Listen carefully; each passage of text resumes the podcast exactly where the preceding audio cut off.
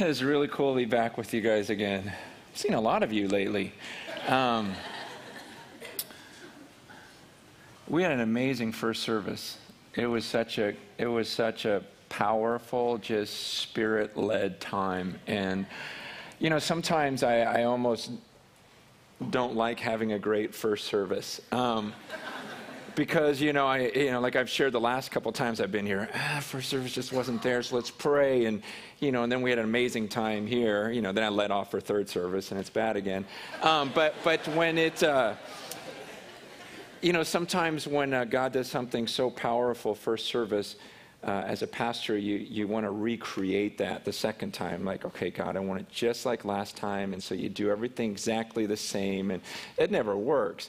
You know, and you just learn, okay, God, you're a creator, okay? You're not a duplicator, you're a creator. And there's a different group of people in here. They may need a different word. You may want to do different things. And it's so important for me to, you know, just even beforehand saying, God, I don't know what you have for this service. We had an amazing time last week. But that doesn't mean anything. It's right now. You are the I am, not I will be or I was. It's just I am. And what do you currently want to do in this service? And so my prayer is I'd love for you, even right now, just in your own mind, recognizing the presence of God is here with us. He's with you. He's on his throne in heaven, like we just sang about. Yet somehow he hears us right now, even if it's not even, you don't even have to audibly say it, but just say, God, you, right now, Lord, speak to me. Do what you want to do right now in my life. Direct Francis's lips to say whatever you want him to say this service. Don't let him get caught up in a routine or whatever else. This is Almighty God who is with us. I know when we were singing that heaven song, it just brought me back to reality again, that this is not about me. This is not about you. Here's this God, as we were singing about, just in these brilliant colors, the rainbows, the angels, the lightning, the thunder, this being who existed way before you were ever created. You're not going to change the world. You're not going to mess up the world. You know, he's just been in control, and it's just so good to humble ourselves. You know, the world tells you, you know, no, think big thoughts about yourself and who you are, and that'll give you confidence. And yet, to me, it's like, no, when I humble myself and I realize that it's not about me, that's what gives me confidence. That's what gives me peace, because then I realize, okay, that God is my shepherd. Okay, that God is the one who has led me, you know, to these green pastures and still waters and paths of righteousness. That God is the one that's going to restore my soul even now. It's like, okay, I can take a deep breath and go, everything's going to be fine.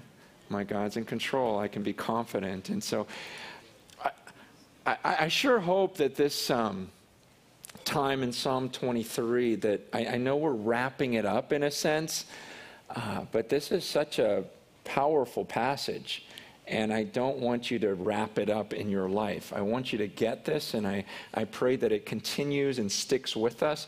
I know for me, every time I quote it, I have more peace. You know, it's one of those things where the more I hear it, the more I say it, I got to keep reminding myself. That's right. There's what can hurt me? I can walk through the valley of shadow of death. I'll fear no evil. Yeah, goodness and mercy, they're going to follow me the rest of my life. Yeah, I'm going to be in the house of the Lord forever and ever. I don't have to worry. And every time I say it, it's like, oh, this is good, this is good, this is good. So I thank God that in his sovereignty, he had me preach this passage and has had me studying it for weeks and had me just quoting it over and over and over to myself, because every time I do it, there's a power to the word itself. So I would love it if we would just all say it together. And so we're going to put the words on the screen. And could you just stand out of just reverence for the word of God? But let's not just say it. Let's not just say these words. Let's think about what we're saying and really mean it for ourselves. Let's say these words to each other as a proclamation of this is what we believe. Let's say it as a proclamation to God. But let's just say these words. These are inspired words of God, and let's just recite it together. The Lord is my shepherd. I shall not want. He makes me lie down in green pastures. He leads me beside still waters. He restores my soul. He leads me in paths of righteousness for his name's sake. Even though I walk through the valley of the shadow of death, I will fear no evil, for you are with me. Your rod and your staff, they comfort me. You prepare a table before me in the presence of my enemies. You anoint my head with oil. My cup overflows. Surely goodness and mercy shall follow me all the days of my life, and I shall dwell in the house of the Lord forever. Amen. You know, just look at this right now. I just noticed it this week, but look at how this psalm changes. First, it's just this, he's talking about God. He says, the Lord's my shepherd. I shall not want. You know, here's what he does for me. He makes me lie down in green pastures, leads me by still waters. He restores my soul. He makes me walk in these paths of righteousness, all for his name's sake. But then after that, look what he says. He goes, even though I walk in the valley of the shadow of death, he goes, I'll fear no evil. And look what he does. He stops just talking about God, and he speaks to him. He goes, because you're with me. You know, so first he's just saying, our God's so good. He's my shepherd. He leads me beside still waters. Haven't you experienced that? Hasn't he just led you, you know, and made you lie down in these green pastures? He's good, isn't he? And even if I walk in the valley of shadow of death, then he just kind of looks at God and he goes, I'm going to fear no evil because you're with me. Your rod. He's just looking at God and saying, your rod, you're the all-powerful God. And I feel so protected by you. And he says, and you're the one that you prepare this table before me, you know, in the presence of my enemies. And then he looks back at the table and goes, man, I know goodness and mercy are going to follow me all the rest of the days of my life. And I'm going to dwell in the house of the Lord forever. But I noticed that pause in the middle, though, where he speaks to him. And I thought, you know, we can sit in this room and talk about him all day and forget that he's right here and we have access to him.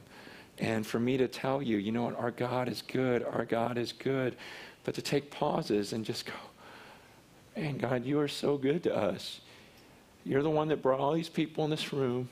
You know every single thing about every single person. There are people here where this was the hardest week of their life, and you know it, God, and I want you to just to bless them, for you to speak to them in a way that I can't, because you are in this room. You are the creator. You're sitting on your throne with all those angels, and somehow you're stooping over, and you see what goes on in this room. And I'm just asking you, God, for this service, for those in Ventura, you see them. You're looking at them right now. God, just bless us. Bless us with your presence.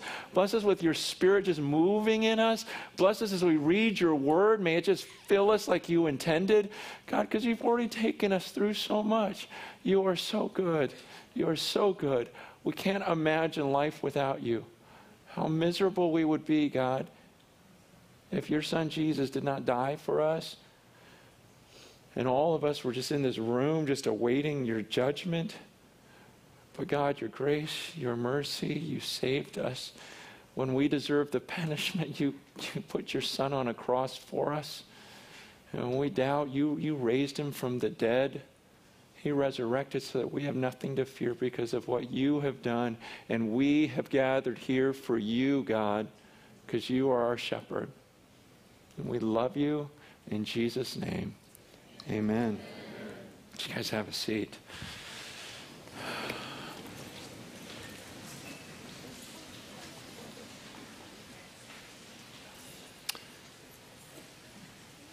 You know, we had such a cool time last week, last Sunday. A great experience, you know, here in this room. Hopefully it's true in Ventura as well, especially during this service. But how did it affect you the rest of the week? I mean, honestly, was your week different last week? Was there a courage about you throughout the week? Because that's what matters to me. It's like, okay, that's good. We had a good time here. That's good. We studied the Word of God. Great time of worship. But then what changed? Because a lot of times, you know, in our gatherings, we pray, okay, God, do something here. But when you look in Scripture, it was more about God, do something out there. Okay, and take us from here and do amazing things. And they were in awe of what God did all week long, not about this one little gathering. And so when you thought through Psalm 23, did you think through Psalm 23 the rest of the week? Because for me, it was great. For me, I was like, wow, this is so good.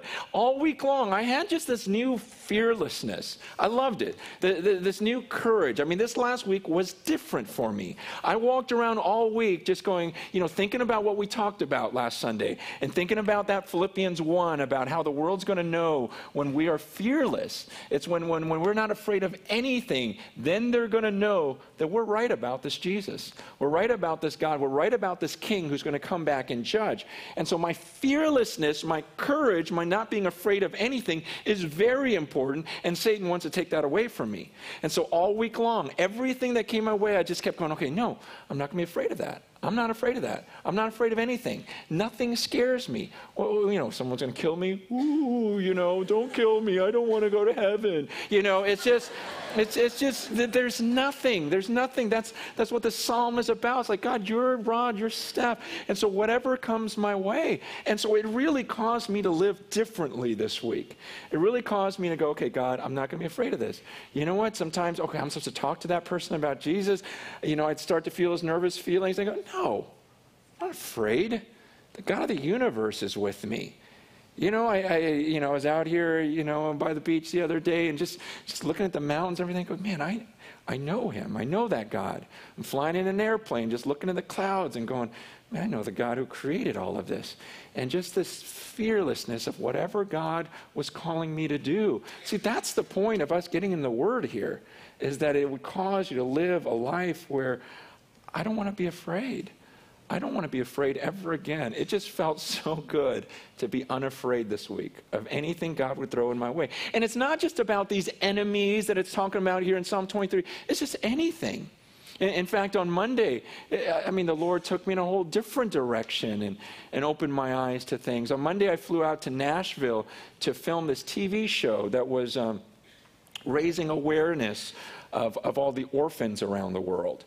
And that there's over 140 million orphans in the world right now. 140 million, okay? And then the Bible says that true religion is when we, his followers, would care for those widows and orphans. And then we talked about how even just here in the U.S., there are 500,000 kids, 500,000 in the foster care system. And right now, about 120,000 of them have nowhere to go. No one will take them in. And I'm going, that doesn't make sense if there's supposedly millions of Christians in this country. And he says, here's true religion, care for the orphans. And so as I'm teaching this stuff, and it was a bunch of Christian organizations getting together, Focus on the Family, Family Life Today, you know, Steven Curtis Chapman, his foundation. And it's just, let's get these kids out of the foster system. Let's love them. Let's show true religion. Let's say that there's kids from overseas. Let's do everything we can as believers. And but what was cool was Monday night, we just had a dinner with all the different people that were involved, and you saw these families that took in kids from all around the world, some of the special needs kids, all different types of children. You just go, wow, this is a beautiful, beautiful picture. You know how there's certain people where just by hanging out with them, they're so close to the Lord that you're encouraged and you're also convicted at the same time. And that's the way it was for my wife and I. And but Monday night we were talking to this gal, Emily Chapman. Emily is a daughter of Stephen and Curtis, Mary Beth Chapman. And some of you guys don't know who they are. He was like Christian rock star years ago. I mean, he's still holding on, but yeah, no, I love him. But they've started this foundation where they've been adopting kids from China and helping other people just raise the funds, you know, to get these kids from China.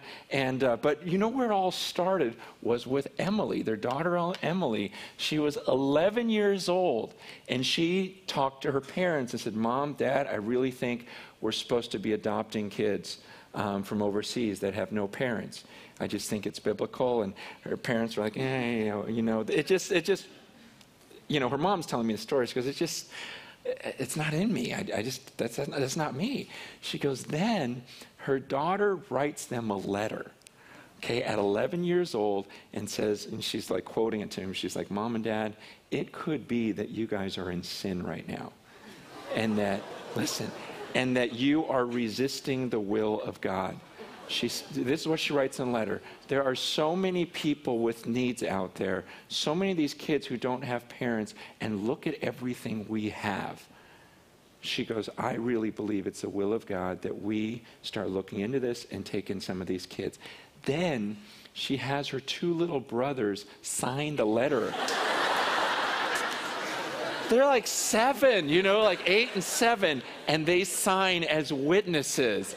And so her mom's telling me she gets this letter from her 11-year-old daughter and shows it, you know, to her husband, going, "Oh man, you know, what do we do?" But that's how this whole thing got started. And so then they took in a little girl, and then they had to take another little girl and another little girl, and then they started just spreading the word. And then they started this orphanage out there in China, you know, and just taking in these kids and helping other people adopt them, you know, these kids that no one else wants. And so now they got this thriving ministry. All started from this 11-year-old girl.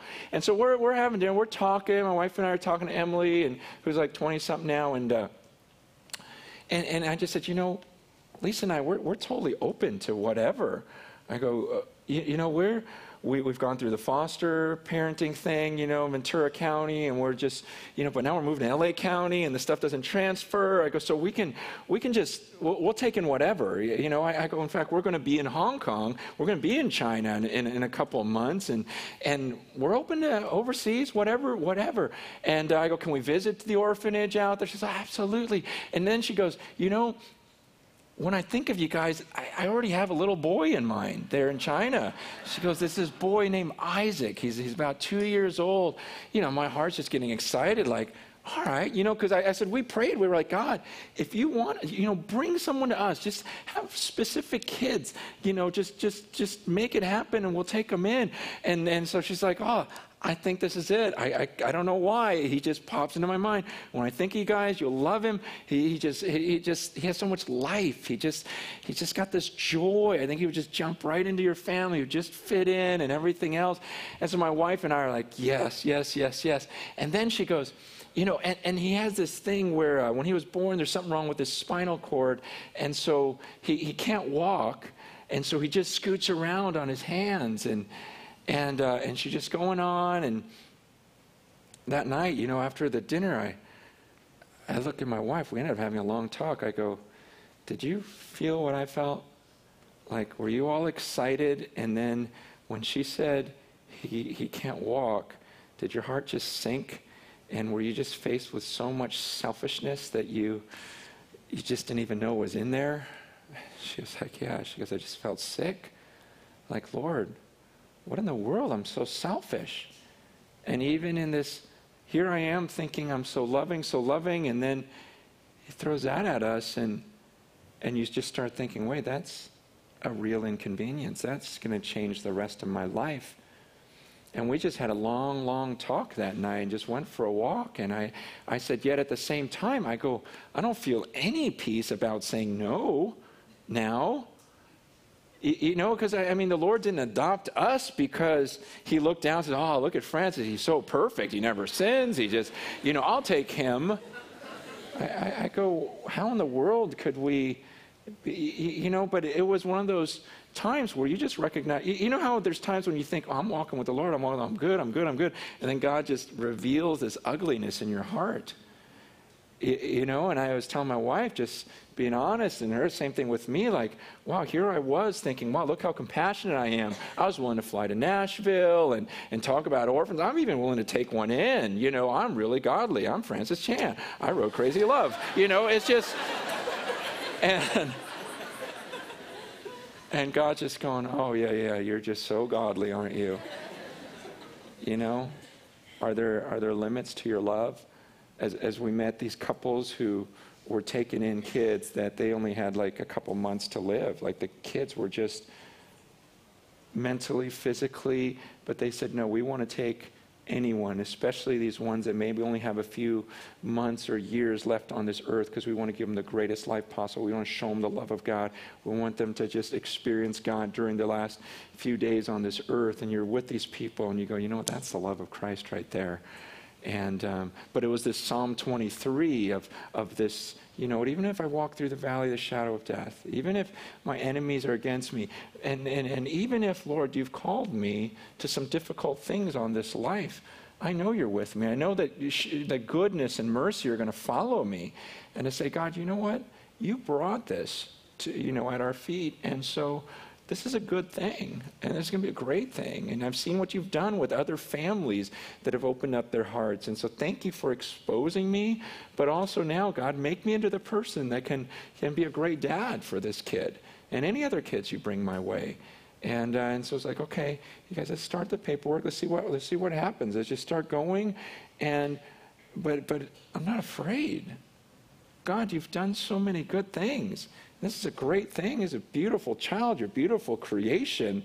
How could it not be great? You say it's always more blessed to give than to receive. And so let's go for it. But I got to tell you, Psalm 23 is not just about this thing we go through for a few weeks.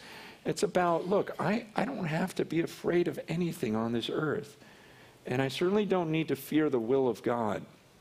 Even though it may be dangerous, even though it may be painful, even though it may cause a lot of difficult times on this planet, it's going to be okay.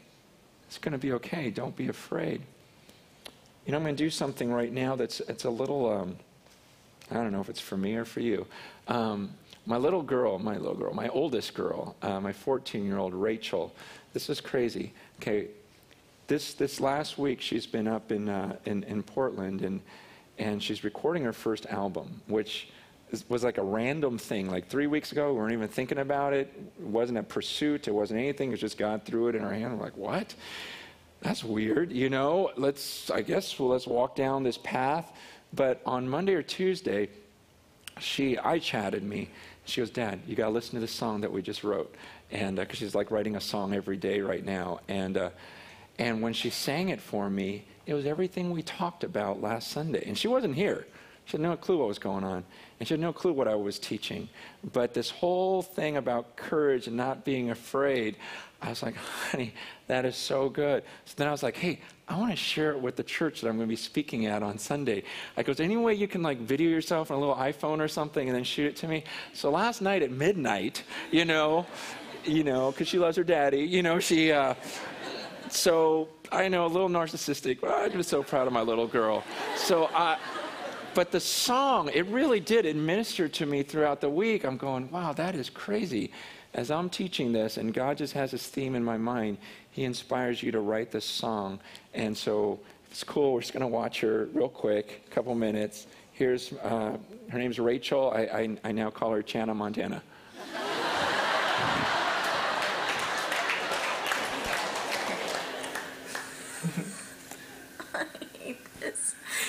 This? Yeah. Okay. This totally stinks. Just it's cold out. Tell them we're outside. It's freezing and it's cold and I don't like it. Okay, just getting ready.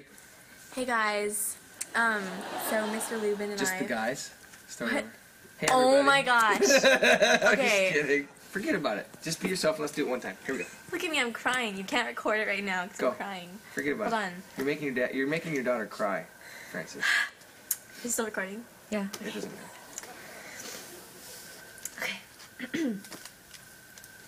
Hey everyone, Mr. Lubin and I have just written a song called Even Here, and it's talking about how we can have joy no matter where we are, and that we don't need to fear anything because Jesus didn't give us a spirit of timidity, but of power.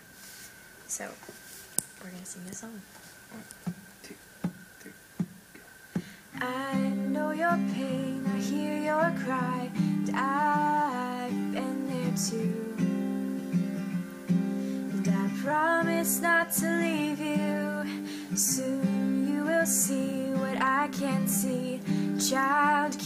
your eyes on me. You're right where you should be, but don't fear anything, 'cause I'm here and I can bring you joy. Even here I'll bring you joy. There's a reason for everything, in each season I can bring you joy. Even here I'll bring you joy. This narrow road will lead you home. Follow the faithful few, who I finished strong before you. I can't promise you'll be free from pain until you see my face, but I'll help you run the race. So don't fear anything, 'cause I'm here and I can bring you joy. Even here I'll bring you joy. There's a reason for everything, in each season I can bring you joy. Even here I'll bring you joy. There is no power strong enough to separate you from my love. There is no power strong enough to keep me from you. So don't fear anything, 'cause I'm here and I can bring you joy. Even here I'll bring you joy. There's a reason for everything, in each season I can bring you joy. Even here I'll bring you joy. So don't fear anything, 'cause I'm here and I can bring you joy. Even here I'll bring you joy.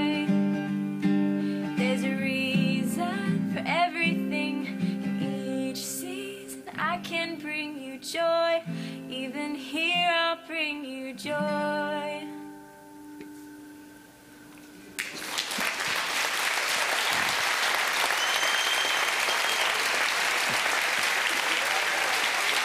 So cool.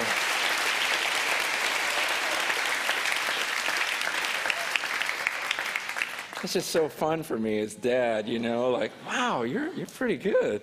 But I'm always hesitant. It's like, okay, is she as good as I think she is? Because I really like that. And I get scared, though, because I remember when she was born, I thought she was like this really cute baby. And I was like, whoa, isn't she cute? And I look at pictures now. She was probably our ugliest. I mean, no, seriously, as a baby. And I remember just going around, wow, look how cute she is. Look how cute. She was not a cute baby. No, my wife and I, we just go, wow, remember that? How embarrassing. We're so proud. No, not embarrassing, like embarrassing of us that we thought. My brother was the only one that was honest, And it was when she was like 2, he's like, wow, she's actually cute now. I go, what do you mean now? He goes, wow, she's just so big and And so then that was when we looked back and we're like, wow, he was right, So now I go, wow, she's a really good singer, right? And I'm just scared to even think that because it's like, oh, we're going to hear it 10 years from now and go, wow, she wasn't that good. But she's good, right? She's good. Okay, all right, okay. Regardless, I that song, that melody just been ringing in my head, Don't fear anything, don't fear anything, don't fear anything. Even here I'll bring you joy. And just all through the week, it's like as everything came up, I just thought, no, that's Psalm 23. We got to live this out. Don't fear anything, don't fear anything. I mean, that's this whole idea of when he says, here's in the presence of my enemies. There in verse 5, where we're looking at, he goes, you prepare this table before me. And another thing I was realizing this week, okay, here David is saying, look, you prepare a table before me in the presence of my enemies. You anoint my head with oil, my cup overflows. Okay, it's this picture, he switches from this shepherd picture to this picture of a host. where he says, hey, come on in, and you know what, I'm going to I'll present a table here. The food's all ready for you. He anoints his head with oil. And I've looked at this several times. I still don't totally get it. I mean, I understand back then it was something they just did. Like, that's why Jesus, remember when the host of that one house was kind of going, man, you know, look at her. She's on her feet, you know, I mean, on her face, her hair. She's scrubbing your feet with perfume. And Jesus looks at the host and goes, look, I came in. You didn't even anoint my head with oil. And look what she's doing, and you're going to criticize her? So there was something normal about this habit of it was supposed to be some soothing, I don't get it. It's like, do you really want me to pour oil on your head when you come to my house? You know, but back then it was a customary, it was just a respectful, it's just what you did for someone. And so here's his point is, look, God, you're like this amazing host. Even when enemies are pursuing me, it's like you just go, hey, don't worry about them. I got a table set for you. Let me anoint your head like nothing's really happening out there. He goes, don't worry about your enemies. I got them taken care of. I got my guards. I got my people. They're not going to get through to you. Here, let me just make you dinner. Let me pour some oil on your head. And you know, let me pour you a cup of wine until it's overflowing. And so you just picture this person sitting at this table with this feast before him and God Almighty serving him, pouring him this drink. And meanwhile, everyone's trying to kill this guy. And the host is just going, don't worry about it. I got taken care of. You go, wow, that is such an amazing picture. I want to live that way. And the thing I was recognizing is, okay, that first picture, David totally understood because he was a shepherd, right? So we understood leading through sheep and everything else. But what I was noticing this week was I thinking, man, preparing, having a table prepared in the presence of enemies, David totally understood that also. This is not, I mean, because that seems like this hyperbolic picture, like, come on, really? You're going to be sitting at a table and not even worrying about your enemies, just eating? But David got to experience that. If you remember when Saul was trying to kill him. You remember? And David was running for his life, you know, or so he thought. So he's like, oh, Saul's going to kill me. Saul's going to kill me. And remember what happens when David hides in the cave. What does God do? Remember? He sends Saul into the cave. But Saul was not looking for David in the cave, right? What was Saul going in the cave to do? Go ahead, say it. Yes, poop. So...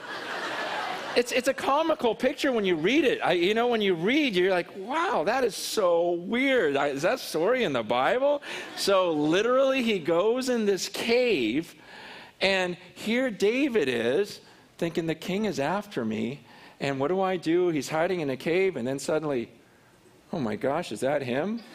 You know, and then, you know, he's squatting down, and David's just like, oh my God. It's just this whole... picture. And you remember the story how David just cuts the edge of the robe off and so that when Saul leaves, you know, David wanted to show him, look, God's with me. I wasn't going to hurt you, but I could have. Look at this. I cut the edge of your robe off. You know, and it's a crazy story. Think about this. I mean, can you imagine that scene of David coming out of the cave, you know, after Saul's gone, and he goes, hey, do not go in there, you know, but look, you know, it's like, can't you see? God's all over me. God's watching over me. I could have done anything, but I wasn't going to hurt the Lord's anointed. And it's a ridiculous story. And that's why David can write this psalm. And he goes, I don't have anything to be afraid of. I had the king trying to kill me. Okay, that's a little scary. And yet even then, God says, don't worry about it. I'll deliver him in the craziest way possible because I'm in charge here. And so then you understand why David goes, you guys trust me. I was a shepherd, and I know what I did with the sheep. That's what God's done with me. And he goes, you don't even have to fear when your enemies are after you. He'll set a table before you. He'll put them in your hands. You don't even have to do anything. I wasn't even after Saul. I wasn't like trying to outmaneuver him or this or that. God just placed him there. And so I could just eat while my enemies are pursuing me. And I thought, wow, what a beautiful picture. And he says, my cup overflows. See, we're going to have some enemies in life. If you don't, then you're probably not really speaking up for the things of God. And God says, but you don't have to worry about them. You just speak up, you live for me, and you do what's right. I'll lead you down these paths of righteousness for my name's sake, and I'll protect you for my name's sake, or I'll bring you home for my name's sake. You just don't worry about anything. Don't fear anything. And it's very easy in a room like this to talk about this and go, okay, yeah, we're not afraid. God is in control. We sing songs about God's sovereignty, how everything's in his hands, he's in control, he is sovereign. But then when life starts happening, that's when it's hard to really accept some of these things.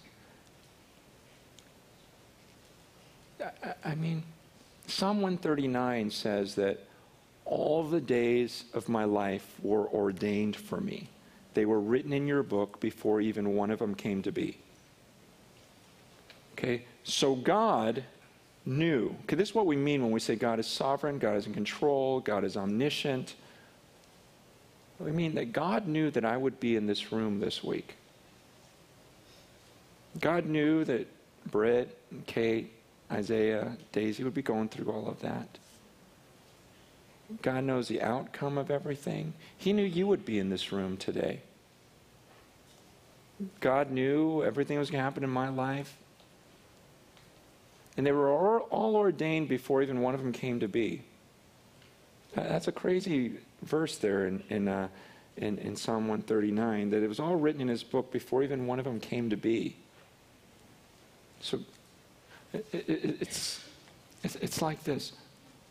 When you go to the market and you're going to go buy some milk, okay, and you go, okay, I want 1% low fat. So you go to 1% low fat, and then what do you look for? Expiration date, yeah. Oh, yeah, price. Yeah. Oh, maybe I'll just buy a little sip. No, but expiration date was the right answer. You look for, I forget, there's college students in here. Expiration date. You look for the expiration date. And why? Because if it's in a few days, you don't buy it. You're like, well, that's going to go sour in a couple of days. It just magically dies that day. And but when I read that psalm, Psalm 139, and I come to that verse where it says, all my days were ordained for me, and they're written in your book before even one of them came to be. See, when I read that, I go, okay, so that means when I was born, God basically stamped an expiration date on me at that moment. Like he says, this is how long I want Francis Chan on the earth. And on this date, it's going to be over. He's not going to change that. No one's going to change that. It's just settled. It was done before I was even born, before even one day came to be. So that means each of us has an expiration date that God set forth.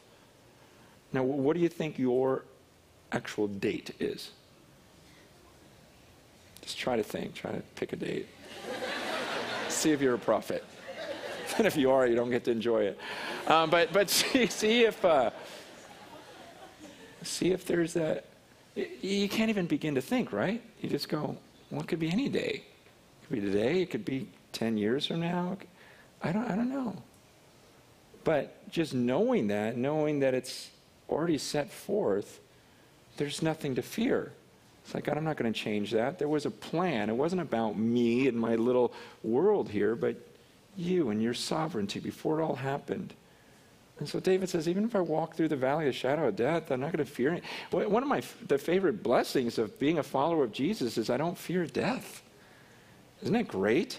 Isn't that a great thought? It's like, wow, I'm not scared to die. In fact, to die is gain, Scripture says. And I believe that in my heart. I can't wait for that day. It's like, wow, that can't come soon enough. Wow, there's going to be a time when I can just, because I don't really die. That's just so cool. I never really die.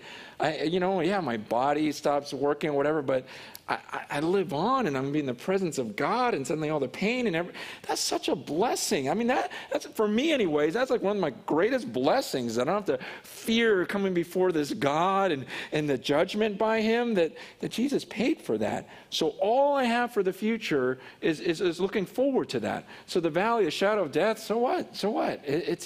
wow, this is good. My whole life is set out before me. And so if God leads me in a dangerous situation, it doesn't matter. It's not going to change the future. It's not going to change whether I die or not. He's got that all set up. And so let me just live for the kingdom and not fear anything, because he's here. And he can bring me this joy, this peace, this confidence. It's just a good thing. And so he says, so surely, of course, goodness and mercy. It's kind of weird because, okay, first he's speaking to the crowd, right? And kind of it seems like, hey, the Lord's my shepherd, I shall not want. Then he directs it right to God. He goes, you lead me through the valley of shadow of death. You prepare this table before my enemies. And then here in verse 6, he switches. And now he's addressing this girl named Shirley. And he says, Shirley, goodness and mercy. I'm just kidding, that was stupid. But everyone's like, really? He really thinks that? No, I don't. Okay, he's just saying, but that word surely is of course. Of course. Look at everything he's done. And he goes, I know, of course. If all my life, God, you've led me by these still waters. All my life, you've protected me from my enemies. I still remember that thing in the cave. Just everything is all so good. And he goes, so what's the rest of my life going to look like? Is he going to switch now? And not be a good shepherd, he goes, I know, goodness and mercy, they're going to follow me. And this word follow does not just mean like it keeps a few steps behind. The word follow here is the word pursue.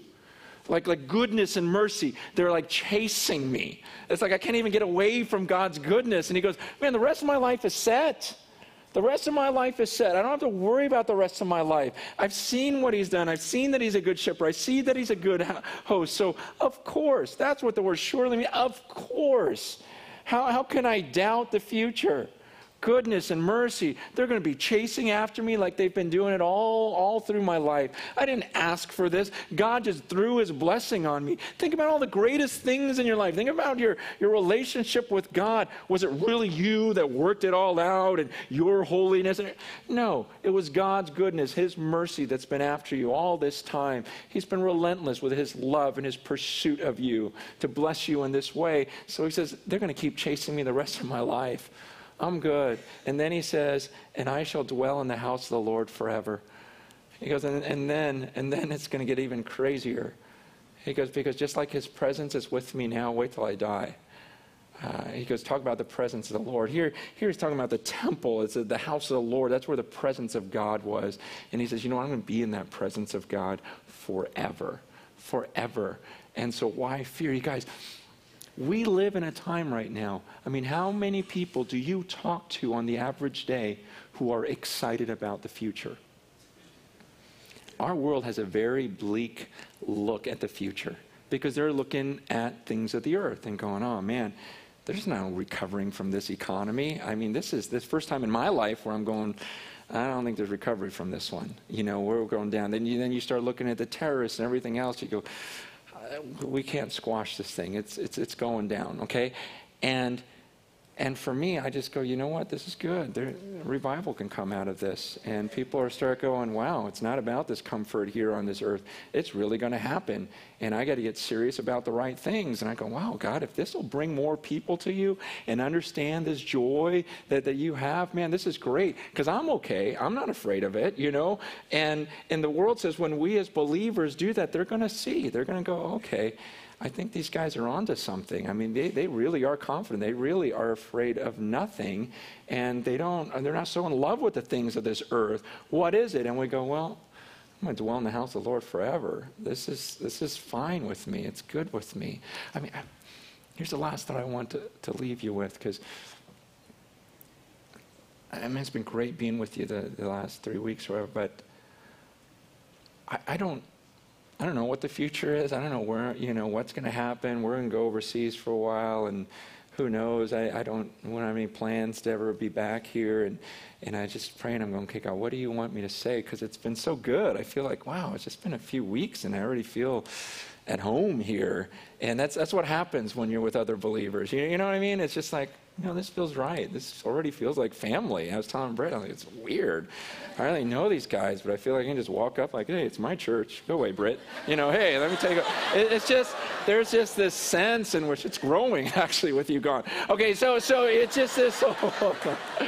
I said, there's just like, this is home, this is good. You know, wherever the body of Christ is, there's a sense of family. But I'm praying through the psalm, and I'm praying that you guys wouldn't just hear it here and have to do nothing during the week. And I'm thinking, okay, God, what do you want me to say to them? Because who knows if we'll see each other on the earth. But here's the thought that I just want to present to you. If everyone would just... look at me right now. Stop texting. Stop whatever you're doing, and just look at me just for a few minutes. Isn't it a weird thought that some of us, see, we're looking at each other right now. That some of us, I'll be looking at you 100 years from now. Think about that. And see how we're looking at each other right now? It's, yeah, get used to this. Just, that's an amazing thought to me. That those of you who are my brothers and sisters in Christ, like literally 200 years from now, will still be laughing. Like, this is reality. I didn't mean that. No. I didn't. That just came out. But you know, like the word that this is like seriously, like you're my brother, you're my sister, and it is a crazy thought that 100 years from now we'll be looking at each other, 1,000 years from now, 1,000 years from now, and we'll still be talking about how great our shepherd is. Like this isn't for this week or this series. It's for us just to go wait. We're going to dwell in the house of the Lord forever? Like we already know this is going to happen 100 years from now, 1,000 years from now. So what am I afraid of right now? We'll be laughing. We'll be talking. We'll actually know each other, you know, and have time for each other. And we'll be going, gosh, remember that time when we used to live on, you know, the earth we used to be a part of. Remember that little room when you tried to preach Psalm 23 and you were just all over the place. Remember that? And we can just look back as this memory and go, man, it was so worth it, wasn't it? You remember when we just looked at each other and said, okay, let's be courageous and let's live the rest of our lives fearless. Let's do this for the Lord. Remember when we said that to each other and we just kind of covenanted? It said, look, God's been good to us. And now here we are 100 years later and we're still laughing about it and talking about it. And 1,000 years from now going, man, we persevered. We made it through. I mean, think about David right now and what he's doing. Okay? Where he's for hundreds of years going, man, he understands the Lord being his shepherd better than ever. He understands it all. Probably when he wrote this, he didn't even get it completely. And now he's just going, man, trust me. You want to talk about still waters. You want to talk about green pastures. You want to talk about dwelling in the house of the Lord. I get it now, and I've gotten it for hundreds and hundreds of years. And for us, just to know, that's coming for us, you guys. And the Bible says, you be faithful even unto death, and you'll receive this crown of life. God's promised this to those who love him. And so that's what I want to part with you guys, is to say, look, this is the real thing, okay?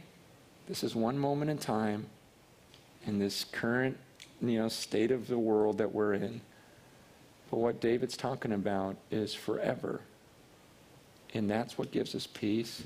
That's what gives us joy through the rest of our days on earth. That's what gives us courage, because we know what's coming. Surely goodness and mercy will follow us all the days of our lives. And then we're going to dwell in the house of the Lord forever. And my prayer is that this sticks with you. My prayer is that you remember these words and that I really do see your face again. Maybe here, maybe in eternity, whatever that looks like. I just know it'll be good.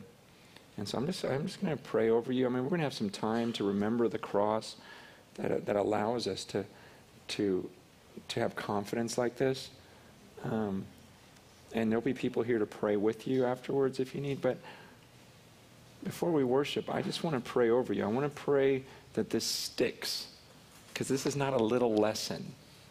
This is a life. This is about courage. And I'm telling you, just experiencing the last few weeks, just more and more courage.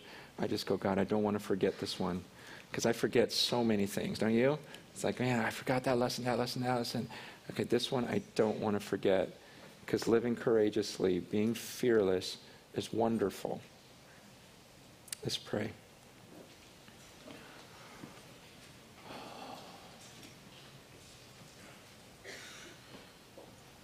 God, we love being your children. We love being your sheep. We love sitting at your table. Even as we take of your table, of the body and blood of Jesus, Lord, we're just reminded that there's nothing to fear. If you didn't spare your only son, what won't you give us? How could we want anything more? Father, thank you for being in control of everything. God, now I pray for everyone in this room. God, for those who don't know you, may they just see that this is not just some sort of self-help group. May they experience you and know that you are real. And you are not someone that we're just making up to make ourselves feel better. May they experience you like we have and see that this is not make-believe. And God, for those who are believers in this room that are going through the craziest times right now, may they have a peace that the world just does not get. May they truly be fearless this week, knowing that you are our God, you are our shepherd. Please, Lord, burn in us through your Holy Spirit the teachings of this psalm. May it never leave us, and may we live courageous and fearless lives. Please. Continue to be with the Merricks. May they live fearlessly. In Jesus' name, amen.